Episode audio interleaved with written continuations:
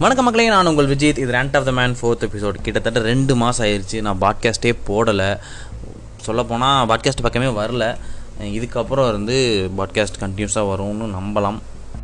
இப்போ வர காலங்களில் நம்ம தேசிய வியாதி அதாவது உலகத்தின் வியாதி அப்படின்னு சொல்கிறது வந்து ஒரு லோன்லினஸ் என்ன தான் நம்ம எல்லா ஃப்ரெண்ட்ஸ் கூடயும் பேசி பழகி இருந்தாலும் ஒரு நைட்டில் போய் தூங்கும்போது வந்து கண்டிப்பாக தனிமையை உணர்வோம். அந்த தனிமை வந்து எப்படி இருக்கும்னா எதுக்கு சில பேர்லாம் எதுக்கு தனிமை லோன்லினஸ் படுறான் எதுக்கு டிப்ரெஷன் ஆகிறானே தெரிய டிப்ரெஷன் ஆகிட்டு இருப்பான். அப்படி இருக்கும்போது நம்ம சின்ன வயசு இதை பார்க்கும்போது நம்ம அப்படி ஒரு நாள் கூட இருந்திருக்க மாட்டோம்.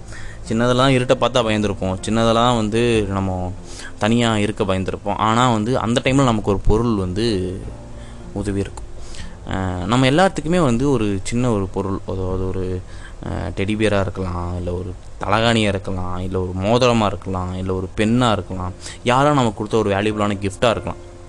அந்த விஷயம் வந்து கூட இருந்துச்சுன்னா நமக்கு யாரோ கூட இருக்கிற மாதிரியே ஒரு ஃபீலிங் வரும். அந்த நான் லிவிங் திங் மேலே ஒரு சோல் இருக்குங்கிறத நம்புவோம். இப்படி பார்க்கும்போது நான் ரீசெண்டாக வந்து ரொம்ப நாளைக்கு முன்னாடி பார்த்த ஒரு படத்தை மறுபடியும் பார்த்தேன்.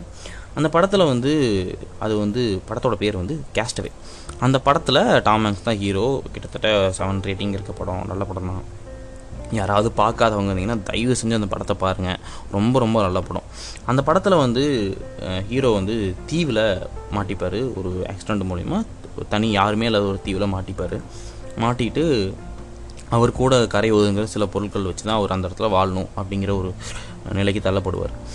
அப்போது வந்து அவர் கூட வந்து ஒரு பால் ஒரு வாலிபால் வந்து கரை ஒதுங்கும். அந்த வாலிபால் பார்த்தீங்கன்னா இவர் வந்து ஒரு தீ உருவாக்க ட்ரை பண்ணிட்டுருக்கும்போது ஒரு கையை கிழித்து அந்த வாலிபால் மேலே அந்த கையோட கரை பட்டும். அது பார்க்க ஒரு மனிதனோட மூஞ்சி மாதிரியே இருக்கும். இவர் வந்து அது ஃபேஸ்லாம் வரைஞ்சி அதுக்கு ஒரு பேர் வச்சுருவார். வில்சன் அப்படிங்கிற ஒரு பேரை வச்சு அந்த வாலிபாலை வந்து கிட்டத்தட்ட அவர் அந்த தீவில் ஒரு நாலு வருஷமாக இருப்பார். அந்த நாலு வருஷமே அந்த வாலிபால் வந்து அவர் கூடயே ட்ராவல் பண்ணும்.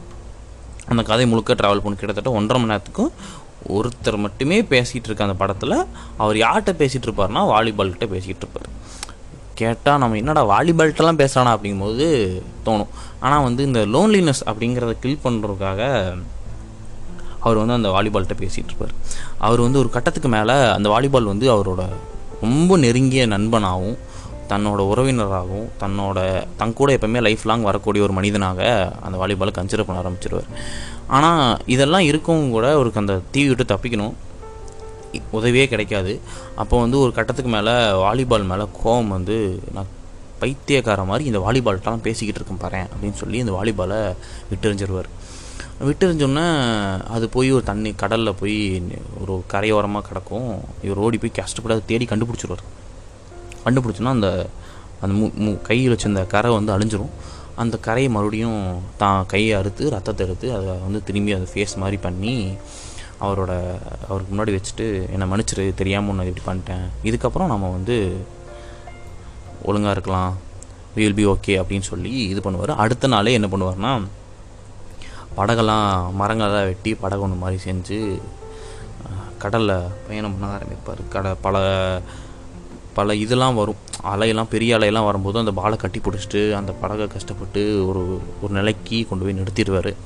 அப்படியே கொஞ்சம் கொஞ்சமாக உள்ளே போயிட்டு இருக்கும்போது அசதியில் அப்படியே கண் அசருவார் அந்த பால் வந்து ஒரே ஒரு அலையின் காரணமாக அப்படியே நழுவி படகு விட்டு நழுவி அப்படியே போயிடும் படகுல கட்டி வச்சிருப்பார். படகு விட்டு நழுவி அப்படியே வந்து அலையோட காற்று அந்த கடல் காற்று மூலிமா அப்படியே போயிடும் இவர் கண்ணு கண்ணு தூரத்துக்கு அப்புறம் போனதுக்கப்புறம் தான் பார்ப்பாரு இது நவுந்து போயிடுச்சு அப்படின்னு சொன்னேன். வில்சன் வில்சன் சொல்லி அந்த தண்ணிக்குள்ளே குதிச்சு அதை நோக்கி நீந்துவார். இவரால் படகையும் விட முடியாது பாலையும் விட முடியாது. அது போனதுக்கப்புறம் அந்த பால் வந்து கண்ணை கண்ணை கட்ட தூரம் தாண்டி போயிடும் போனதுக்கப்புறம் படகு மேலே வந்து படுத்துட்டு அழுவார். கிட்டத்தட்ட தான் உண்மையான பையன் தான் பெத்த பையன் இறந்த மாதிரி அவர் அழுவார் அந்த இடத்துல. அந்த இடத்துல யாராக இருந்தாலும் உண்மையிலேயே யாராக இருந்தாலும் அந்த படம் பார்க்குறவங்க கண்ணு கலங்கிரும் எனக்கும் கலங்கி கலங்கிருச்சு. நான் முதல் முறையாக அந்த படத்தை பார்க்கும்போது எனக்கு அந்த மாதிரி எந்த ஃபீலிங்குமே இல்லை. ஒரு சும்மா ஏதோ படம் அப்படிங்கிற மாதிரி பார்த்தேன். இப்போ மறுபடியும் பார்க்கும்போது அந்த படத்தை வந்து அந்த இடத்துல வந்து மனசை ரொம்ப அழுத்துற மாதிரி ஒன்று ஒரு விஷயம் வந்து அந்த படத்தில் நடந்துச்சு. அது வந்து ரொம்ப கஷ்டமாக இருந்துச்சு எனக்கு. அதுக்கப்புறம் தான் யோசித்தேன் இந்த மாதிரி பொருட்கள் நம்மகிட்ட இருந்துச்சே. இந்த மாதிரி சில பொருட்கள்லாம் வந்து பார்த்திங்கன்னா நம்ம கூட இருக்கும். நான் வந்து கிட்டத்தட்டமாக வந்து ஒரு நான் செவன்த்து படிக்கும்போதுலேருந்து ஒரு அமெரிக்கன் குவார்ட்டர் கா டாலர் காயின் வந்து ரொம்ப நாளாக என் பர்ஸில் வச்சுருக்கேன். நிறையா வாட்டி மறந்து போய் அது அஞ்சு ரூபா காயின் நினச்சி எடுத்து நிறையா டீக்கர் எல்லாம் கொடுத்து தம்பி இது என்னப்பான்னு சொல்லி திருப்பிலாம் கொடுத்துருக்காங்க எனக்கு. திருப்பிலாம் கொடுத்துருக்காங்க. அதே மாதிரி இதை பற்றி நான் பேசிக்கிட்டு இருக்கும்போது என் ஃப்ரெண்ட்ஸ் கிட்ட பேசிகிட்டு இருக்கும்போது என் ஃப்ரெண்டு ஒருத்தன் சொன்னால் மச்சான் ஆமாம் மச்சான் நான் வந்து பதிமூணு வருஷமாக ஒரு காயின் வந்து சரி ஒரு ரிங்கு போட்டிருக்கேன். அந்த ரிங்கு வந்து என் கை பெருசாகிடுச்சு அதனால் போட முடியதில்ல அது லைட்டாக கிராக்கும் விட்டுருச்சு. அதை வந்து நான் இப்போ வந்து அது அந்த கிராக்கை ஒட்டி என் கழுத்தில் செயினாக போட்டிருக்கேன்டா.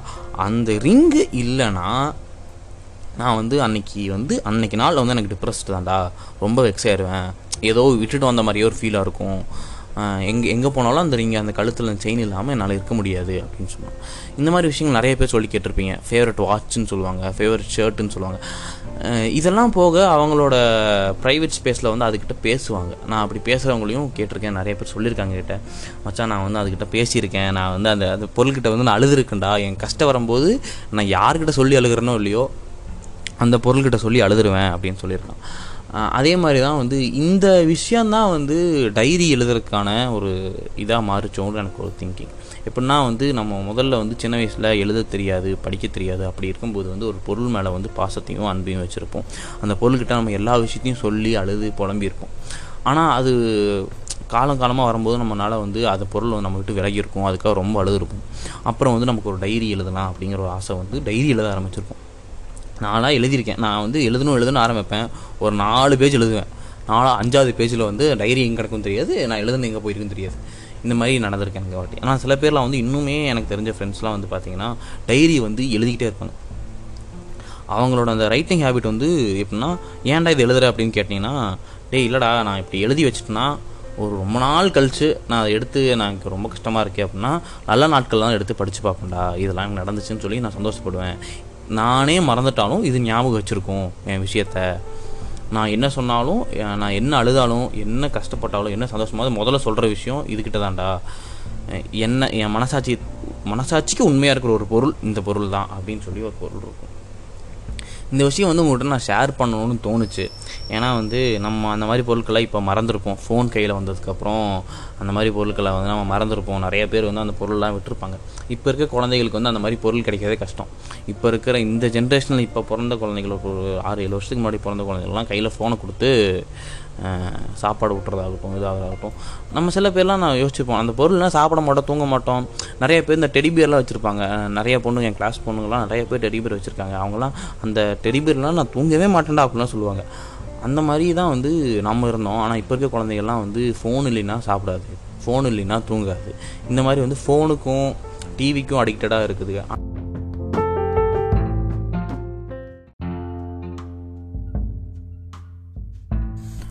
அந்த மாதிரி குழந்தைங்க உங்கள் அண்ணா பசங்களோ அக்கா பசங்களோ அப்படி யாராவது இருந்தாங்கன்னா அவங்களுக்கு வந்து ஒரு நல்ல கிஃப்ட் ஒன்று ஒரு பெண்ணோ இல்லை ஒரு வாட்சோ ரொம்ப நாள் நீடிக்கிற மாதிரி ஒரு பொருள் ஒன்று வாங்கி கிஃப்ட் பண்ணுங்கள் ஒரு ஸ்பெஷல் டேயில் அப்போ வந்து அந்த குழந்தைங்க வந்து அது ரொம்ப நாள் வச்சுக்கும்.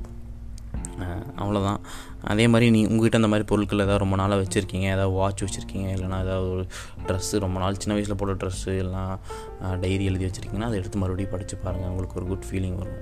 அந்த மூமெண்ட் வந்து ஒரு ஃபீல் குட் மூமெண்ட்டாக இருக்கும். And thank you for everyone for listening இதுக்கப்புறம் தொடர்ந்து பாட்காஸ்ட் வரும். Support me on Instagram and Spotify thank you guys